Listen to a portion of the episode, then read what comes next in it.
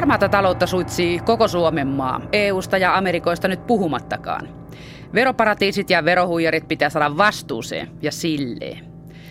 Kaikki ovat tasaisen yhtä mieltä siitä, että verot pitää saada imuroitua valtion kassan tasapuolisesti jokaiselta, ketään syrjimättä ja mielellään progressiivisesti.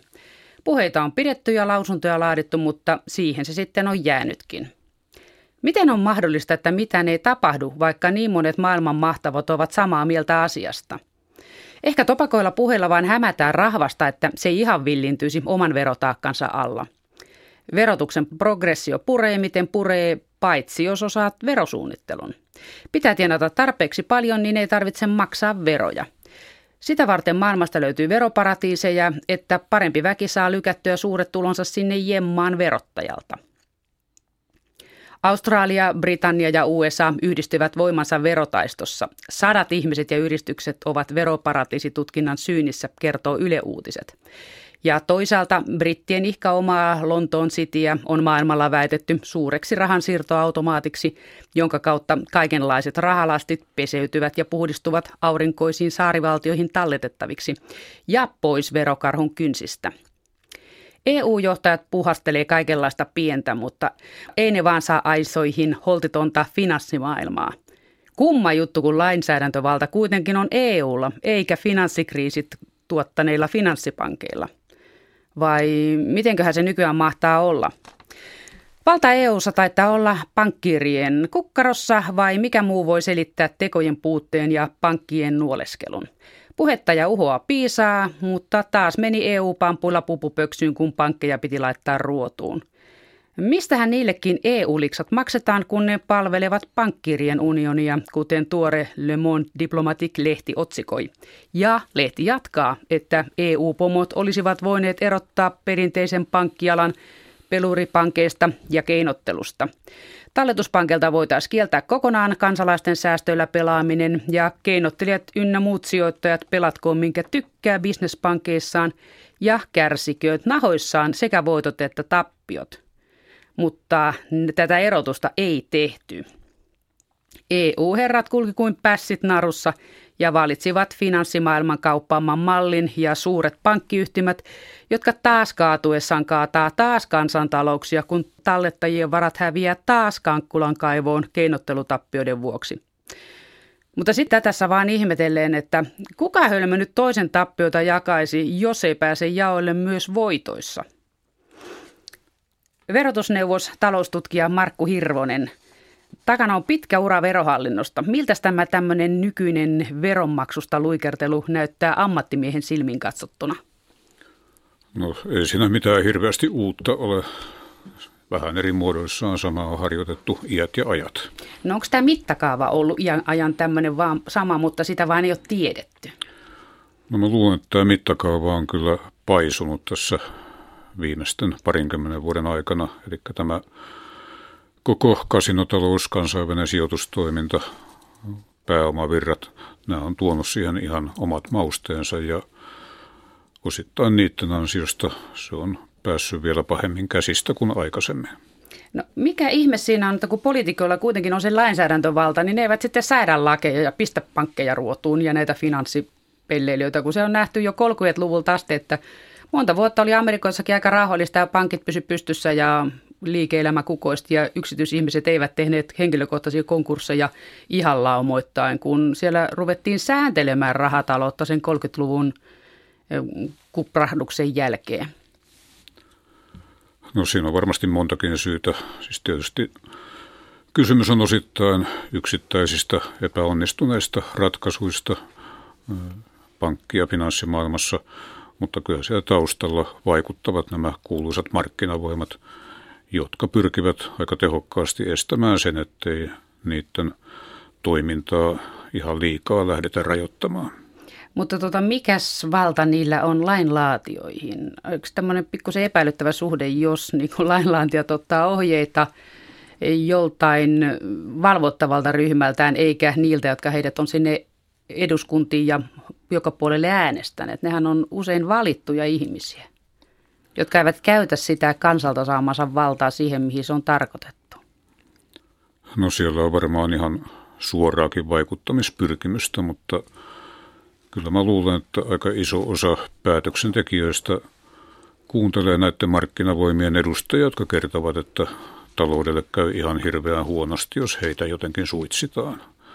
Eli sieltä löytyy sitten ihan hyviä perusteluita tai ihan hyviä selityksiä toimia niin kuin toimitaan.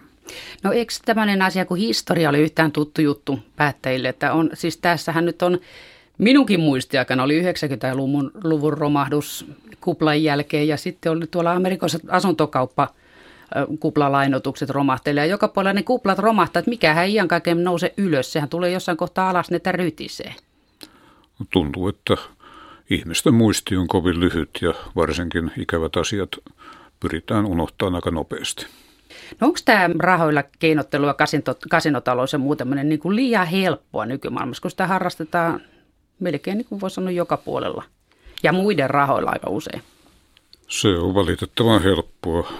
Ehkä tässä myös huippuesimerkki on se, että kun tietokoneet käy keskenään pörssikauppaa, niin silloin puhutaan jo aika helposta toiminnasta.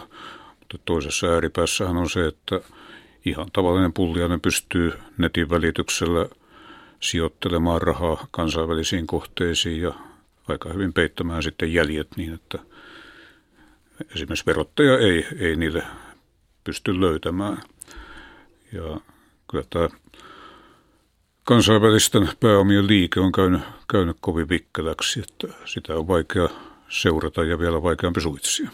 Onko se nykyään sitten jo aika mahdotonta selvittää, että kuka niitä rahoja heiluttelee? Puhutaan vain markkinavoimista. Tähän sellaista höttöä ole olemassa. Yhtä hyvin voisi sanoa, että joulupukki niitä rahoja siellä siirtelee. Se on ihan samanlainen mielikuvitusolento. Ihmisethän sen loppujen lopuksi tekee, mutta saako sitä koskaan selville? Tai edes niitä pankkia tai edes pankkiryhmiä? Kyllähän ne saadaan selville. Siis nämä pankithan toimii tässä eräänlaisena puskurina juuri siten, että ne pyrkivät peittämään yksittäisten toimijoiden henkilöllisyyden.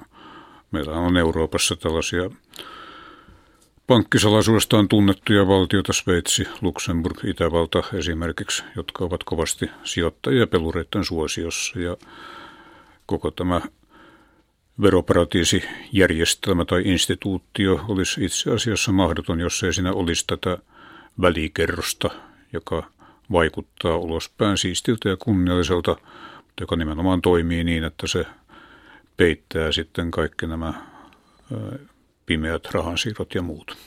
No minkälaista tämä rahansiirtely Suomessa sitten? Onko täällä tämmöisiä piileviä rahakasoja siirretty johonkin jemmaan veroparatiiseihin tai Sveitsiin? No mä olen monesti väittänyt, että Suomi tietyllä tavalla toimii veroparatiisin tavoin. Täällähän on ulkomaalaisten osakeomistus on nimetöntä pörssin hallintarekisterin kautta. Suomesta maksetaan puolitoista miljardia korkoja vuodessa tuntemattomille ulkomaalaisille saajille. Ja nämä maksetaan ilman veroa tai hyvin pienellä verolla. Eli siinä mielessä Suomi toimii tietyllä tavalla itse veroparatiisin tavoin.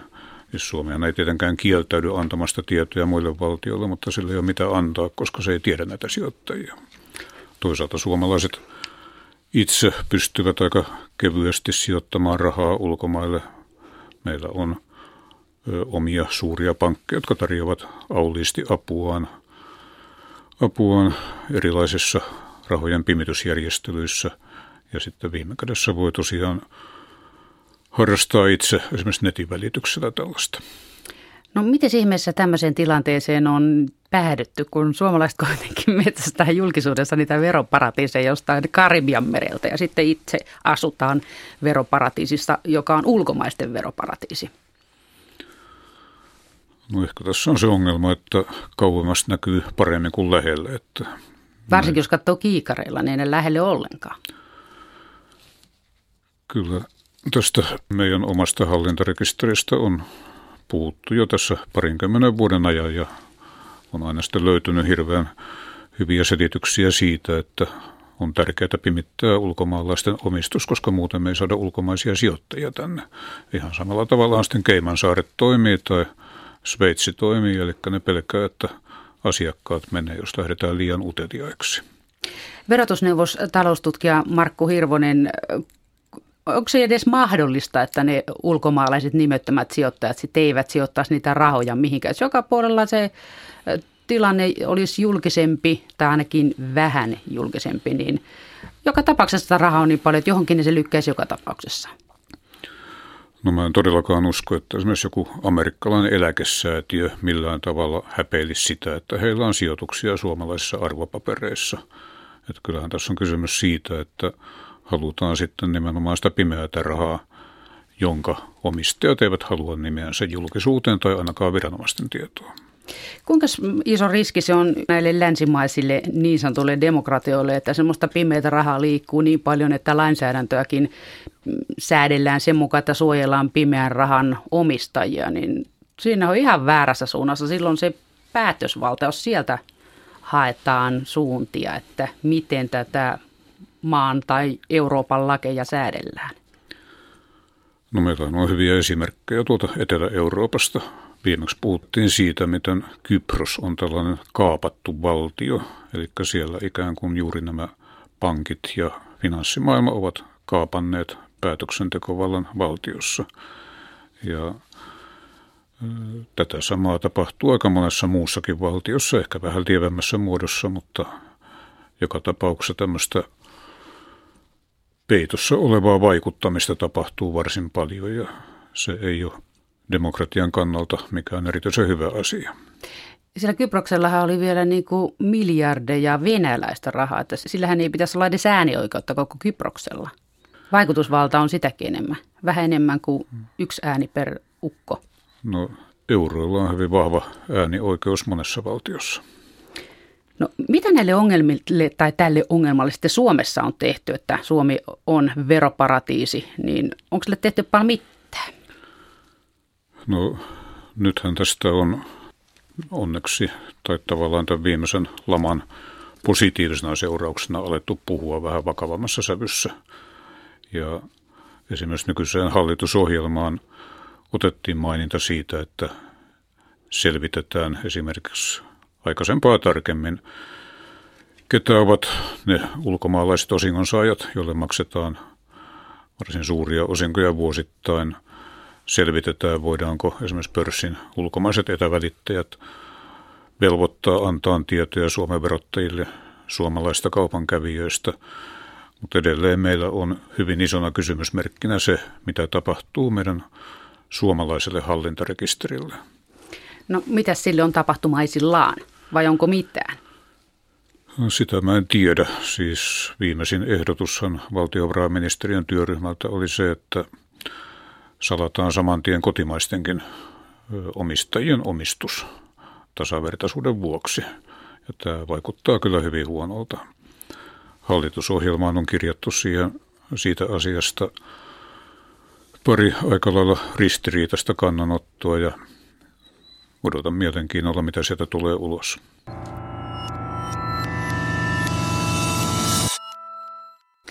Selvitysmiehenä Markku Hirvonen olit laatimassa raporttia viranomaisten yhteistyöstä vuonna 2000, eli 13 vuotta sitten. Ja siitä ei hirveästi ilmeisesti ole ollut jälkiseuraamuksia, mutta sitten harmaan talouden torjuntaohjelma on viime vuodelta 2012, niin onko se just tämä, mistä mainitsit, että siinä paketissa on se, että salataan vain enemmän vaan noita osakkeenomistajia? Siinä paketissa ei ole sitä. siis meillä on nyt menossa kuudes harmaan talouden ja talousrikollisuuden torjuntaohjelma, mikä on aika, aika ainutlaatuista maailmassa ja niiden avulla on saatu kyllä kaikenlaista edistystä aikaan. Ongelmana on se, että samaan aikaan sitten – Valvonta tulee kansainvälistymisen ja EUn paineiden ja yleisen elinkeinotoiminnan vapautumisen myötä entistä vaikeammaksi. Sitten tämä 2012 talousrikostorjuntaohjelma sisältää nämä kohdat, mitkä sisältyivät hallitusohjelmaan harmaan talouden torjunnassa, torjunnasta, mutta siinä ei ole otettu kantaa tähän hallintarekisteriasiaan. No mitä siinä se sitten pitää sisällään? No, tämä nykyinen talousrikostorjuntaohjelma sisältää muistaakseni parisenkymmentä ehdotusta, josta iso osa on jonkunlaisessa valmistelussa. Siellähän on ollut tätä veronumeroa rakennustyömaille näiden työmailla toimivien yritysten nykyistä laajempaa ilmoitusvelvollisuutta, joka antaisi verottajalle mahdollisuuden ristikontrolloida paremmin sitä, kuka siellä tekee töitä ja kuka ei. Siellä selvitetään tyyppi hyväksyttyjen kassakoneiden käyttöönottoa esimerkiksi ravintola-alalla. Meillähän tuli nyt jo laki kuitin antopakosta, mutta siitä ei ole hirvittävää hyötyä niin kauan kuin sitä kuittia ei millään tavalla kytketty kirjanpitoon juuri näiden tyyppihyväksyttyjen kassakoneiden kautta. Ja siellä myöskin selvitellään sitä, minkälaisia uudistuksia tilaajavastuulakiin tarvittaisiin. Eli tämä ohjelma kattaa kyllä hyvin laajan kirjon erilaisia asioita, josta Hallitusohjelma on aika kunnianhimoinen ja kysymys on lähinnä siitä, että miten se käytännön toteutus sitten onnistuu, eli vesittyvätkö jotkut ehdotukset jat- tässä jatkokäsittelyssä. Onko siitä mitään arvioita, että kuinka paljon ravintoloissa myydään kassan ohi, kun ne kuitit on, missä on, jos on olemassa ollenkaan? Mulla on muistikuva, että viimeisimmän tutkimuksen mukaan noin 10 prosenttia liikevaihdosta meni sinne harmaan puolelle. Eli joka kymmenes annos tai tuoppi. Suurin piirtein. No entäs sitten tilaajavastuulaki, kun koko tämä tilaaja ja tämä kilpailutussysteemi, niin sehän Suomessa tyssää siihen, että pyydetään tarjouksia, sitten tulee tarjouksia, sitten hyväksytään halvin. Todella monesti menee näin ja sitten ei, kuinka moni ylipäätään seuraa yhtään sitä, miten se ketju on silputtu siinä siitä tarjouksen tehneestä firmasta eteenpäin, että kuinka mones alihankkija se on, joka sen homman tekee ja minkälaiset siellä on työolot ja palkat. Vaikka ollaan NS-länsimaassa, niin palkat on kaakkois-Aasian tasoa joskus.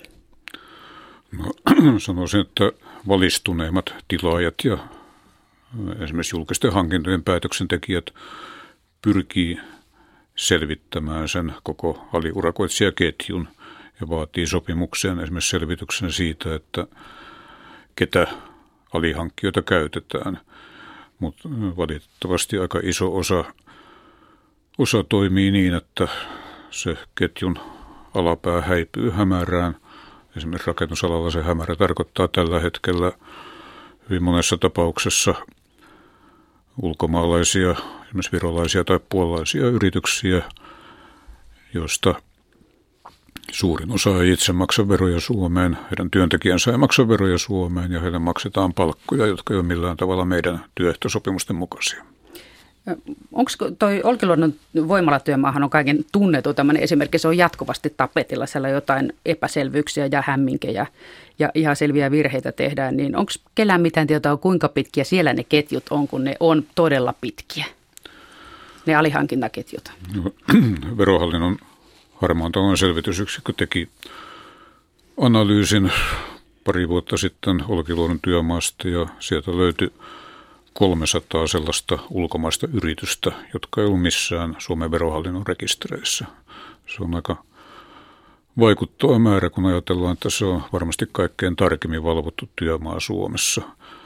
Ja sieltä löytyy myöskin yhden vuoden aikana kulkulupatietojen perusteella noin tuhat työntekijää, jotka eivät myöskään olleet missään verohallinnon rekistereissä.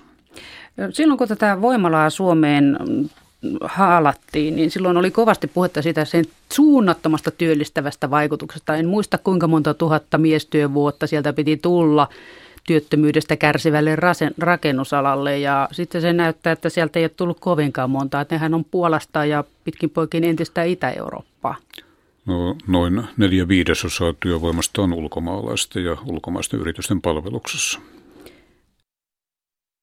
Minkälaisia keinoja verottajalla nykyään tai nykylaki antaa, että saisi selville näitä asioita?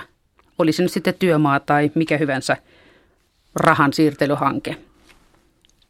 No, ne ovat vähän erityyppisiä ongelmia. Eli näiden työmaiden, tällä hetkellä erityisesti rakennustyömaiden osittain – telakoiden siivoustöiden osalta, niin suurin ongelma on se, että näillä ulkomaisilla yrityksillä ei ole Suomessa työnantajavelvollisuuksia, jollei niille synny Suomeen kiinteätä toimipaikkaa. Olen itse laskenut, että esimerkiksi vuonna 2010 Suomessa oli yli 30 000 niin sanottua lähetettyä työntekijää, josta verottajarekistereissä oli enintään 7 000. Ja me eletään siinä uskossa, että verot näitä työntekijöitä kertyy sillä tavalla, että verohallinto lähettelee heille ennakkoverolippuja. Jos suomalaisten palkkaveroja kerättäisiin samalla tavalla, niin mä uskon, että meidän valtion tulot tippuisi, tippuisi aika nopeasti. Että aivan keskeinen, keskeinen asia olisi näiden osalta kyllä antaa näille ulkomaisille yrityksille samat velvoitteet kuin suomalaisille. Kuinka paljon etua siitä on näille ulkomaisille firmoille, että niille ei ole työnantajavelvoitteita? Mistä pinteestä ja rahamenoista ne pääsee eroon? Teoriassa ne eivät pääse eroon juuri muista kuin työnantajan sosiaaliturvamaksuista. Rahaa se on sekin aika paljon. Käytännössä tämä työnantajan velvoitteiden puuttuminen tietysti tarkoittaa sitä, että verottaja on erittäin vaikea valvoa niitä. Ja se tarkoittaa juuri sitä, että työntekijöille voidaan maksaa palkkoja verottomana. No, työsuojeluviranomaisilla on aika heikot mahdollisuudet valvoa sitä, että nämä palkat olisivat Suomen työehtosopimusten mukaisia. Ja vaikka se selviäisikin, niin itse asiassa meillä ei ole oikeastaan sellaisia mekanismeja, joilla tämmöinen ulkomainen työntekijä pystyisi sitä palkkaansa oikaisemaan. On aika epärealistista kuvitella, että joku tänne lähetetty puolalainen rakennustyömies nostaisi täällä vahingonkorvauskanteen omaa työnantajansa vastaan saadakseen lainmukaisen palkan. Kyllä näitä yksittäisiä esimerkkejä on, mutta ne kokemukset eivät ole hirveän kannustavia. Minkä takia tämmöinen systeemi on päässyt syntymään, että näillä ulkomaisilla aliurakoitsijoilla ja muilla firmoilla ei ole työnantajavelvollisuuksia? Miksei kaikilla Suomessa työnantajilla ole samat oikeudet ja velvollisuudet? Onko tässä nyt joku peruste tämmöiselle kummallisuudelle? No vastikään on valmistunut valtiovarainministeriön asiaa selvittäneen työryhmän muistio.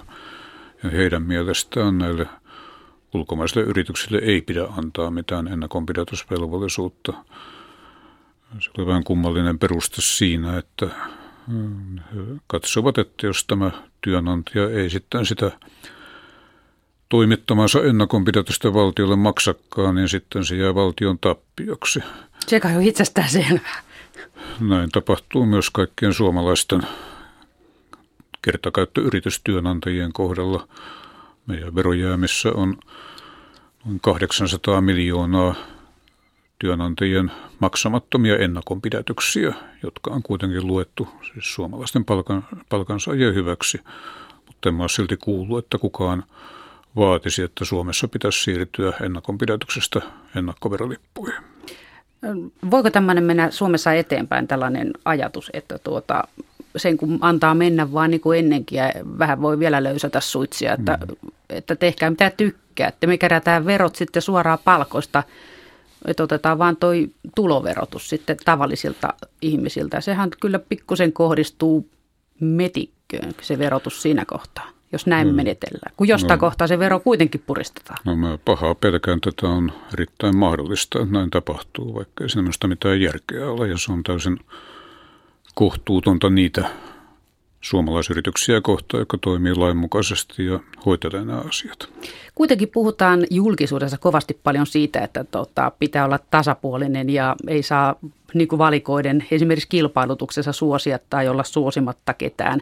Niin miten tässä kohtaa? Tähän on äärimmäisen valikoima konsti. Että jos te toimit lain mukaan, maksat kaikki verosia, työnantajan maksut ja noin poispäin, niin teet konkurssin kahdessa vuodessa, kun valtiokaan ei tilaa sulta keikkaa, kun se tilaa siltä puolalaiselta alihankkeelta, joka on jatkanut sitä ketjua joki Gruusia ja Ukrainaan, sitä alihankintaketjua. No tuntuu, että Suomessa on tällainen ylisuuri kunnioitus kaikkea ulkomaalaista kohtaan ja jonkunlainen rähmällään oloasenne EUn suuntaan – Eli pelätään, että jos me nyt vähänkään pannaan velvoitteita ulkomaisille yrityksille, niin sitten EU suuttuu ja toruu meitä. Mun mielestä jos EU suuttuu ja toruu, niin sitten se vaan suuttuu ja toruu ja mitä se vaikuttaa. Sen enempää kuin tota, kauniit puheet näihin ketkutyönantajiin, niin sehän menee korvasta sisään toisesta ulos, jos ei sitä seuraa mitään. No mä en ole itse ymmärtänyt, että EU estäisi asettamasta ulkomaisille yrityksille samoja velvoitteita kuin kotimaisille. Niin, mutta sitä ihmettelin vain kovasti, että mi, mistä on nyt löytynyt Suomen valtion hallintoon tuonne noita pykälöitä nikkaroimaan? Niin paljon semmoisia porukoita, millä näyttää laskutakto olevan hyvin heikoissa että luulisi, että lapsikin ymmärtää, että isossa kalassa, niitä ei tarvii niin kuin hirveän montaa, niin saa sitä ateriaa, mutta jostain pikkusitten ja sammakon nuijapäitä pyydystelee, niin sitten niitä pitää olla ämpärillinen. Tässä verotuksen tai verojen keruussa on vähän sama systeemi, että se kerätään jostain suunnilleen eläkkeistä ja tavallisista kuukausipalkoista se koko vuoden verokertymä, eikä näitä isoja, muuta kuin katellaan päätä, että sinne se sujautti ne Keimansaarelle – suuret voittonsa ja siitä ei hipastakaan. Eihän tässä on niin järje häivä. Onko ne ihan tyhmiä, jotka näitä pykäliä nikkaroi? No tuohon mä en ehkä ota kantaa. Mutta ootko eri mieltä? No mä olen sitä mieltä, että koko tämä järjestelmän uskottavuus edellyttää sitä, että pyrittäisiin tukkimaan nämä vuotokohdat. Eihän niitä koskaan kokonaan pystytä tukkimaan, mutta ainakin viranomaistoiminnalla ja lainsäädännöllä pitäisi tehdä sen verran vaikeaksi – verojen välttäminen, että rehellisyys olisi varten otettava vaihtoehto. Mites muuten nämä pankkien isot rahavirrat, missä just on sitä verotettavaa, tai siis tätä finanssimaailman rahavirtoa, niin mitkä päätyy sitten nimettömille tileille johonkin muihin maihin Suomesta, niin mitäs niille pystyy tekemään valvova viranomainen? Saako niistä mitään tietoa? Marko Hirvonen, Voiko niitä päästä verottamaan, jos on kovin ahkera? No nythän Suomenkin verottaja on saanut vähän lisää aseita. 15 vuoden yrittämisen jälkeen lakiin tuli muutos, joka mahdollistaa sen, että verottaja voi käydä pankeissa ja muissa luottolaitoksissa hakemassa vertailutietoja vaikkapa Liechtensteinin menevistä tai sieltä tulevista rahavirroista. Eli se antaa aika paljon lisäaseita, samoin kuin se, että näiden niin kutsuttujen varsinaisten veroparatiisivaltioiden kanssa on tehty jo useita kymmeniä verosopimuksia tai tietojenvaihtosopimuksia, jotka velvoittaa nämä valtiot antamaan tietoja, jos vaan kysyjä tietää, kenestä kysytään. Se pitää olla siis täsmäkysymys, että kysyn Virtasen tileistä enkä yleisesti ottaen, että onko täältä mennyt rahaa sinne tai tänne. Sen pitää olla yksilöity ja perusteltu kysymys, ja jotta niitä perusteluja saataisiin, ja se edellyttää, että täällä Suomen päässä tehdään aika paljon töitä ja käytetään hyväksi esimerkiksi juuri tätä pankkien vertailutietotarkastusmahdollisuutta. Paljonko tätä systeemiä nykyisin Suomessa käytetään, että pyydetään niitä tietoja? No, nämä luvut on aika ihmeellisiä. Mun tietojen mukaan Suomi on käyttänyt näitä uusia verosopimuksia tietojen saantiin vain kymmenkunta kertaa. Sitä vastaan myös Ruotsi kertoo tehneensä 160 virkaapupyyntöä. Nämä sopimuksethan tuli voimaan kaikkien Pohjoismaiden osalta yhtä aikaa. Eli periaatteessa samassa ajassa on tehnyt 16 kertaa enemmän ja ero ilmeisesti selittyy sillä, että Ruotsi on satsannut tähän resursseja ihan eri tavalla kuin Suomi. Siellä on parisataa verotarkastajaa, jotka ovat erikoistuneita nimenomaan veroparatiisiasioihin. Suomessa on kai toista kymmentä. No eikö tämä nyt olisi nimenomaan semmoinen paikka, mihin kannattaisi kyllä palkata muutama virkamies lisää, koska luultavasti ne tienaa vähän enemmän kuin oman palkkansa valtiolle. Se voisi olla voitollista toimintaa hommata siihen liuta päteviä ihmisiä penkomaan näitä rahoja, kun sieltä tulisi tuottoa enemmän kuin mitä niiden palkat syö valtion kukkarosta. No tässä on hyvänä esimerkkinä tämä Liechtensteinlaispankin tapaus. Sieltähän tuli muutama vuosi sitten eri maiden veroviranomaiset tietoja erään pankin toimihenkilön vuodettua niitä ulos. Ja myöskin Suomen verohallinto sai näitä ilmeisesti parista kymmenestä suomalaisesta ja mun tietojen mukaan sieltä on löytynyt rahaa 50-60 miljoonaa ja ne verot on ilmeisesti aika hyvin jo saatu kerättyä pois. Eli se on mitä ilmeisemmin varsin tuottavaa touhua ja tämä perintätuloskin osoittaa, että verot kertyy aika paljon paremmin kuin sitten siltä rakennustyömaan kertakäyttöyritykseltä. Mikä siinä sitten on vikana, ettei niin verottaja ja valtiovarainministeriö ymmärrä, että tässä olisi semmoinen kohta, mistä saisi rahaa valtion kassaan ja sieltä tulisi sitä, niin puhutaan miljoonista. Sen sijaan sitten sitä rahaa nypitään jostain kansaneläkkeestä, otetaan veroa ja milloin mistäkin pikkuliksoista ja valintatalon kassanliksasta, niin eihän siitä tule sitä rahavirtaa ollenkaan siinä määrin. Se on niin kuin resurssien ja ajan haaskausta. Pikkukaloja pyydystellään kuin iso ui vieressä. No, tämä on tietysti asia, mitä pitäisi kysyä verohallinnolta ja valtiovarainministeriöltä. Tietysti näistä pikkukaloistakin tulee rahaa, kun nämä pikkukalat kiltisti uivat sinne pyydykseen. Eli suuri osa tästä verotulovirrastahan tulee juuri niiltä, jotka maksaa kiltisti veronsa. Eikö tässä ole pikkuinen kapinan riski, että jossain kohtaa ne lyö hanskat tiskiä, että paskat, kun minä tässä mitään veroja maksa, kun ei maksa toi mm, rikas kroisos tuossa vieressäkään? No ehkä tässä valtiovalta pelkää enemmän niiden kroisosten kapinaa. Niin, kun lukumäärästä niitä on kuitenkin vähän vähemmän, mutta onko se sitten raha, mikä ratkaisee? No ehkä tässä jälleen nämä kuuluisat markkinavoimat pelaa taustalla. Mutta eikö ylipäätään tämä Suomenkin demokraattisesti valittu kansanedustuslaitos ja sen e, pyörittämät tai valikoimat nämä hallintovirkamiehet ja koneistot, niin niitähän pitäisi toimia niin kuin suomalaisten edun mukaan ja Ranskassa ranskalaisten edun mukaan ja USAssa USAlaisten edun mukaan, eikä jonkun kasvottomien pankkirien. Että nehän kyllä pitää itse itsestään huole ihan varmasti. Ja niillä on varaa palkata itselleen palvelusväkeä. Ei sitä tarvitse hakea kansanedustuslaitoksista sitä palvelusväkeä. No ilmeisesti tämä ajattelutapa on jo vähän sen tyyppinen, että ajatellaan, että niiden pankkiirien etu on suomalaisten etu. aika aika niin kuin, mielenkiintoinen ajatus. Tota, mikä se on arvio, että kuinka paljon Suomen valtio menettää vuodessa rahaa näiden veroketkulointiin ja talousrikollisuuden vuoksi, jos lasketaan nippuun? Jos katsotaan ekana tämä pankki- ja finanssipuoli ja sitten tämä muu ihan tuommoinen rikollisempi talousrikollisuus, niin voi sanoa. No me arvioimme eduskunnalle tekemässämme tutkimuksessa, että Suomen valtio menettää – harmaan talouden vuoksi verotuloja neljästä ja puolesta viiteen ja puoleen miljardia euroa vuodessa. Sehän ei tarkoita suinkaan koko verovajetta, johon pitää laskea sitten esimerkiksi suurten yritysten erityyppinen verosuunnittelu ja verojen välttämisoperaatiot ja kaikki muuttavat välttää veroja joko tahallisesti tai tahattomasti. Verohallinto itse on arvioinut, että tämä meidän kokonaisverovaje – on 4-8 miljardia euroa, mikä on sitten paljon varovaisempi arvio kuin tämä, mikä meidän tutkimuksessa oli.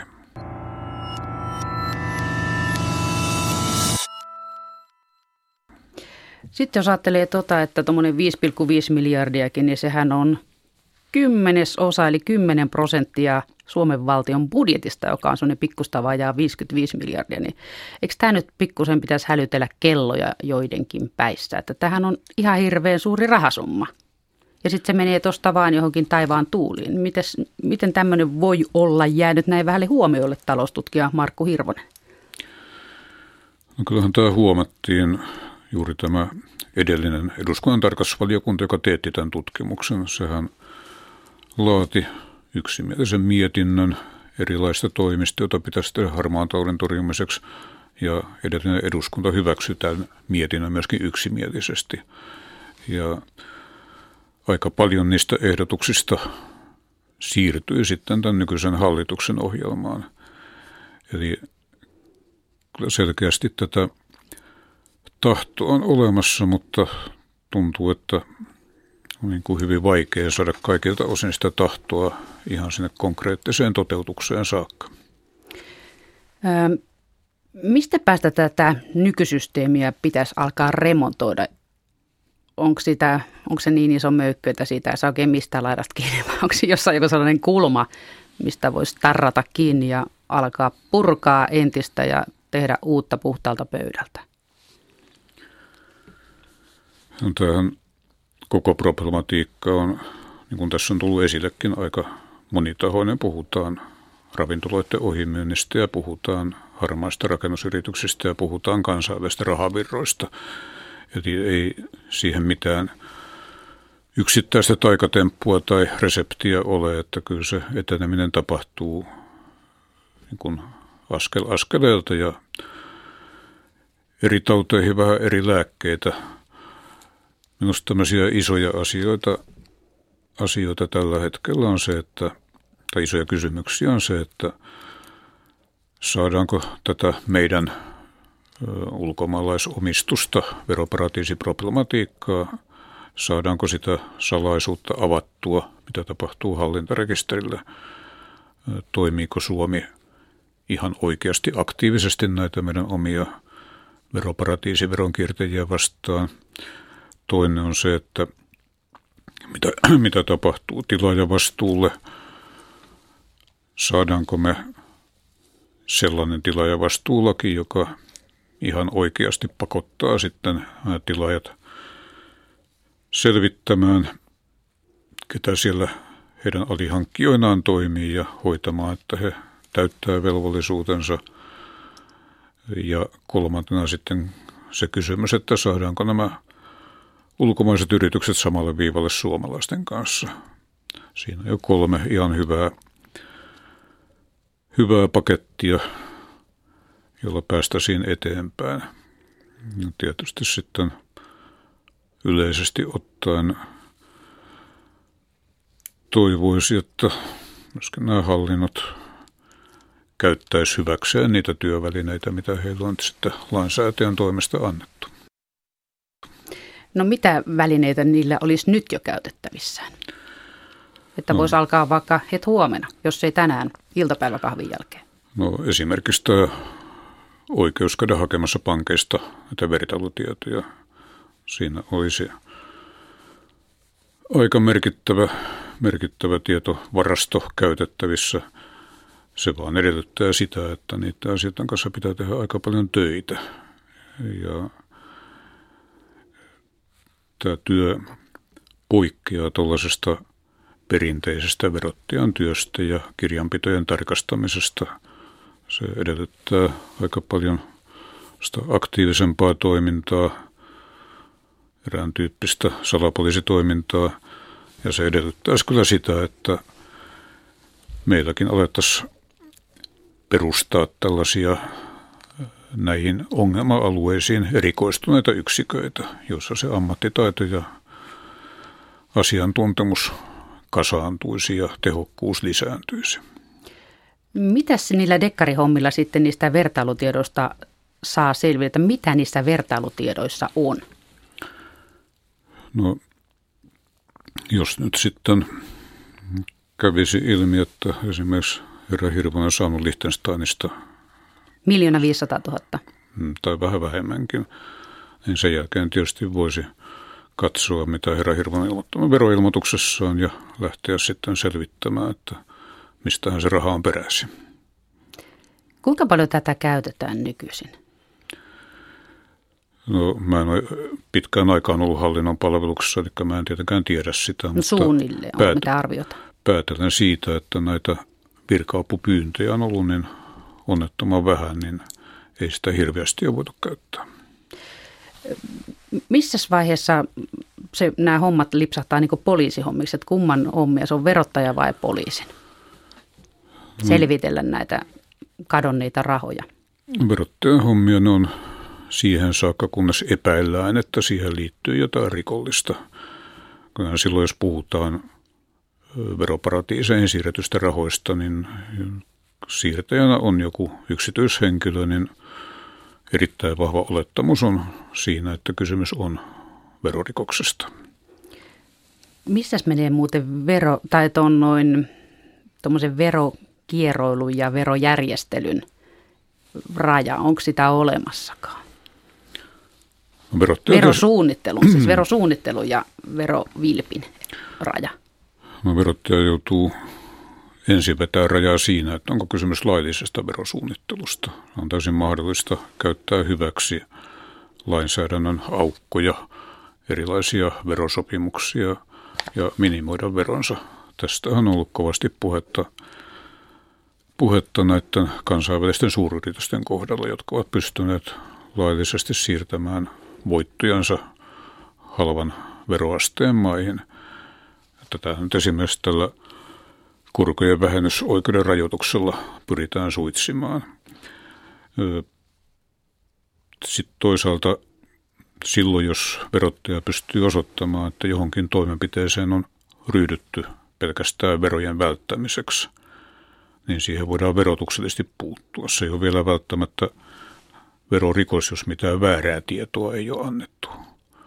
Mutta että sanotaan että esimerkkinä vaikka joku edestakainen lainajärjestely, joka on tehty pelkästään verotuksen välttämiseksi, niin siihen voidaan verotuksellisesti puuttua.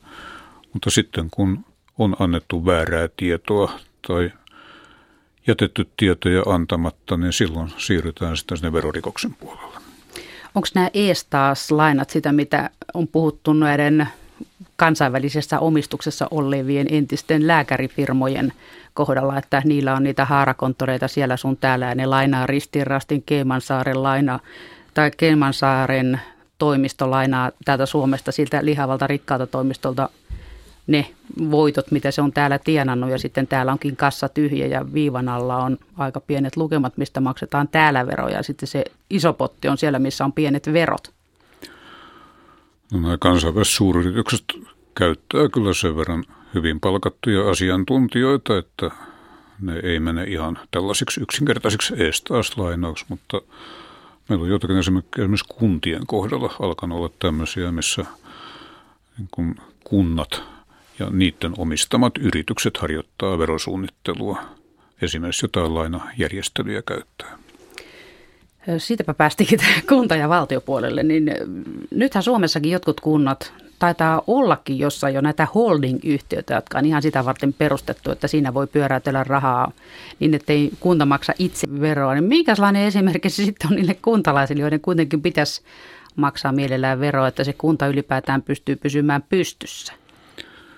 No, minusta on aika epäterve ilmiö sikäli, että siinä yksi veronsaaja pyrkii puijaamaan toista veronsaajaa. Ei sitä voi, voi kauhean terveenä pitää sitten. Tässä on se huono puoli, että nämä kuntien liikelaitokset, niin nehän ovat sitten sen kuntalaisen julkisen kontrollin ulkopuolella. Voidaan aina verota, verota liikesalaisuuksia ja sen takia tietoja ei anneta ja – Siinä ei ole kysymys enää pelkästään veronkierrosta, vaan tähän liittyy aika vahva korruptio, mauste tai mahdollisuus myöskin. Mikäs nyt näitä suomalaisia päättäjiä vaivaa sitten ihan tuota kuntatasolta alkaen ja aika korkealle ylöspäin, että siellä niin kuin mennään pikkusen liikaa sen dollarin tai euron perässä ja unohdetaan, että mitä varten niillä on se vakanssi, missä ne istuu. Niitähän pitäisi ajaa siellä jonkun muiden asiaa, eikä yrittää pyörittää finanssimaailman taloutta tai sitten kuntaa, kunnan firmoja niin, että kukaan ei tiedä, mitä siellä tapahtuu, mutta veroja ainakaan ei holdingyhtiöt maksa. Ehkä tämä kuuluisa ajan henki on tarttunut. No millä semmoisesta ajanhengestä pääsisi eroon ja mistä se on tullut? Sehän on aika uusi tulokas. Tai sitten onko se tullut vain julki nyt vasta viime vuosina? Onko sitä ollut ihan kaiken jostain peitossa? No kyllä meillä kuntien piirissä on ollut iät ja ajat erinäköistä sumplausta, joka liittyy myös kaavoitusasioihin. Eli silloin ruvetaan puhumaan näistä korruptiojutuista. Mutta tavallaan kysymys on siitä, että tämmöiset liikemaailman ideat, ne ovat alkaneet hyvin vahvasti tulla myöskin julkishallintoon. Ja valtionyhtiöt pyörittää pikku tytäryhtiöitä veroparatiisissa, oli ne nyt sitten Itelloja tai mitä milloinkin, niin kuitenkin vahvasti valtioomisteisia, niin milläs, mikäs niillä on sitten selitys? Onko siinä mitään järkevää selitystä verotusneuvos Markku Hirvonen? No, tämä Itellan selitys oli se, että ne liittyy tähän yrityskauppaan. Viisi vuotta sitten. Joo, tietysti mieleen tulee ajatus siitä, että silloin kun toimitaan venäläisten kanssa, niin silloin on vaikea olla törmäämättä veroparatiisiyhtiöihin, koska... Ai se tuli tätä kautta se, joo. Ne ovat siellä tota, hyvin käypää tavaraa ja niihin suhtaudutaan Venäjällä ihan niin kuin muihinkin yrityksiin. Ja esimerkiksi Suomen ulkomaan kaupassa niin erittäin paljon asioidaan näiden erilaisten veroparatiisiyhtiöiden kanssa. Näinhän väitettiin myös siinä Le Monde diplomatikissa, että Kyproksella se kaikki venäläinen raha, ihan jokainen miljardi ei ollut harmaata rahaa, että siellä on myös venäläisten ihan laillisten yritysten liiketoiminta pyöritetty Kyproksen kautta. Just sen takia, kun oman maan olot on niin epävakaat, ettei tiedä, koska valtio tekee mitäkin, niin tuota, kuinka paljon, meneekö tämmöistä Suomen kautta kans, että ne siirtää sen koko firman toiminnan pyörimään – jonkun muunkin maan kautta. Jos Suomi on kerran veroparatiisi ulkomaisille, niin onko täällä sellaista kuin Kyproksella? No, mä en tiedä, onko nyt ihan samantyyppistä. Kyproksellahan on ollut se houkutin, että ne ovat tarjonneet näille venäläisyrityksille tai ulkomaisille yrityksille erittäin edullisen verotuskohtelun ja Suomi on sillä tavalla ihan samassa asemassa, mutta meidän idän kaupassa – myös puutavaran tuonnissa todettiin, että aika paljon puutavaraa ostettiin Keimansaarilta tai Kyprokselta tai Neitsytsaarilta Suomeen. Eli osa sitä rahavirrasta ohjattiin sitten sinne veroparatiiseihin ja luultavasti sitten Venäjän viranomaiset ei siitä rahaviran osasta tiennyt mitään. Ja se puutavara tuli kuitenkin itärajan yli, eikä laivalla lännestä. Kyllä se kolisteli siitä junalla tai rekoilla. No minkälainen värkki se Tobinin vero on? Välitetäänkö siitä enää ollenkaan? Onko sellainen joskus tulossa käyttöön, että saataisiin näitä rahaliikkeitä hidastettua, ettei olisi niin tempovaa tämä rahavetoinen maailma ja sen suunnanmuutokset? No, tämä Tobinin vero ehkä elää nykyisin tämän rahoitusmarkkinaveron muodossa.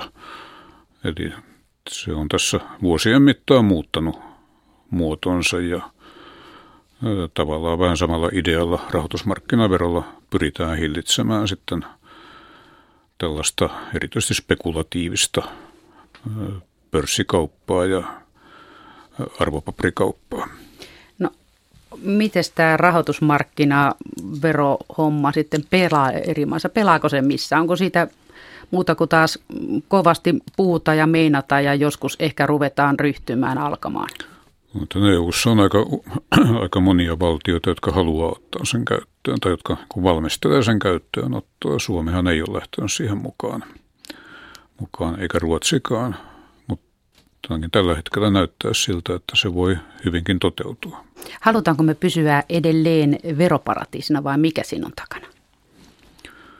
No virallinen argumenttihan lienee se, että meiltä – sitten arvopaperikauppa siirtyy muualle. Jos Ruotsi pysyy sen veron ulkopuolella, niin pelätään sitten, että arvopaperikauppa siirtyy sitten Helsingin pörssistä vaikkapa Tukholmaan. Tätä samaa argumenttiahan pankit käyttivät silloin, kun kiisteltiin tästä luottolaitosten vertailutiotarkasoikeudesta. esittivät, että jos verottaja pääsee näin helposti pankkitileihin, niin sitten meiltä siirtyy talletukset esimerkiksi Ruotsiin. No Ruotsissa on tämä sama oikeus ollut paljon kauemmin kuin Suomessa ja se ei ole sinne kuitenkaan sitten suuremmiten suomalaisia talletuksia vetänyt. No eikö tässä voisi kuvitella, että on ihan sama juttu, että tota, täällä vaan päättäjät kuvittelee, että niillä päätöksillä on hirveät talousvaikutukset ja ne on aina negatiiviset, vaikka oikeasti vaikutus olisi, että saataisiin valtion kassaan rahaa? No päättäjät uskovat näitä puhujia, jotka kertovat, että siitä tulee hirveät negatiiviset vaikutukset. Liittyykö tähän hommaan se, että kun on vähän kapealta alalta ja kaikki samasta suunnasta ne neuvonantajat, mitä siellä käy konsultoimassa, että ei haalita riittävän leveästi sitä tietoa, että mikä näillä päätöksillä on vaikutus todellisessa elämässä. Mennään luulojen varassa. Meillä nyt on julkistettu selvityksiä, jotka osoittaa, että aika paljon sitten eduskunta kuulee nimenomaan elinkeinoelämän järjestöjä ja samoin myöskin nämä säännöksiä valmistelevat ministeriöt. Ja ilmeisesti sillä oma vaikutuksensa on näihin asioihin. No miltä tulevaisuus näyttää, että mennäänkö tässä vielä niin kuin pitemmälle tätä, sanoisiko no hölmölän reittiä vai rupeeko jossain kohtaa paatti kääntymään? No mä toivon, että nyt tämä finanssikriisi olisi saanut niin paljon kansainvälistä painetta aikaan, että siellä todella alkaisi tapahtua jotakin. Nyt on myös EU-komissio vuosikausia esittänyt muutoksia nykyiseen säästödirektiiviin, jonka tarkoituksena oli saada korkotulot EUn piirissä verotettua tallettajien asuinvaltiossa ja joka nyt aika pian todettiin, että se vuotaa kuin seula. Toistaiseksi komissio ei ole saanut näitä muutoksia lävitse, mutta näyttää siltä, että paine tähän suuntaan olisi lisääntynyt. Samoin näyttää siltä, että Sveitsi, Luxemburg ja ehkä joskus Itävaltakin olisivat nyt avautumassa näiden tilitietojen julkisuuden osalta. Eli tuntuu, että pikkuhiljaa nämä paineet kasvaa. Siihen suuntaan näillä asioilla on pakko tehdä jotakin. Kauhean kauan se yleensä kestää. No mitäs näyttää se, että sellaistakin on ehdotettu, että tämmöiset tavallisten ihmisten talletuspankit ja sitten finanssipolitiikassa pelaavat kaiken maailman peluripankit erotettaisiin toisistaan. Niitä tavallisten ihmisten säästöt eivät lurahda samaan Kankkulan kaivoon siinä kohtaa, kun nämä finanssipankit tekee taas konkursseja, kun ne kuitenkin aina tekee, kun sieltä aina tullaan sieltä ylhäältä alas. Tähän yhteen kertaan torpattiin tämmöinen erotus pankkityyppien no, Minusta tämä tervehdyttäisi merkittävästi pankkitoimintaa. Tuossa vähän aikaa sitten näin jossain niin finanssialalta tulleen kannanoton, jossa todettiin, että sääntelyn lisää, lisääntyminen saattaa muodostaa uuden pankkikriisin siemenen. Se on minusta jotenkin lähes makaaperi, kun ajatellaan, että tämä nykyinen pankkikriisi johtuu juuri sääntelyn puuttumisesta. Niin eikö tämä sääntelyn puuttuminen on alkanut siitä, kun Jenkkilässä alettiin purkaa 30-luvun jälkeistä, jälkeistä sääntelyä. Silloinhan meni ihan kohtuullisen hyvin, kun vähän katsottiin niiden rahavirtojen perään. Sieltä Yhdysvaltain asuntomarkkinoista tämä ilmeisesti sai aika hyvän alkupotkun, mutta siinä on sitten aika monia muitakin toimijoita ollut mukana vauhdittamassa.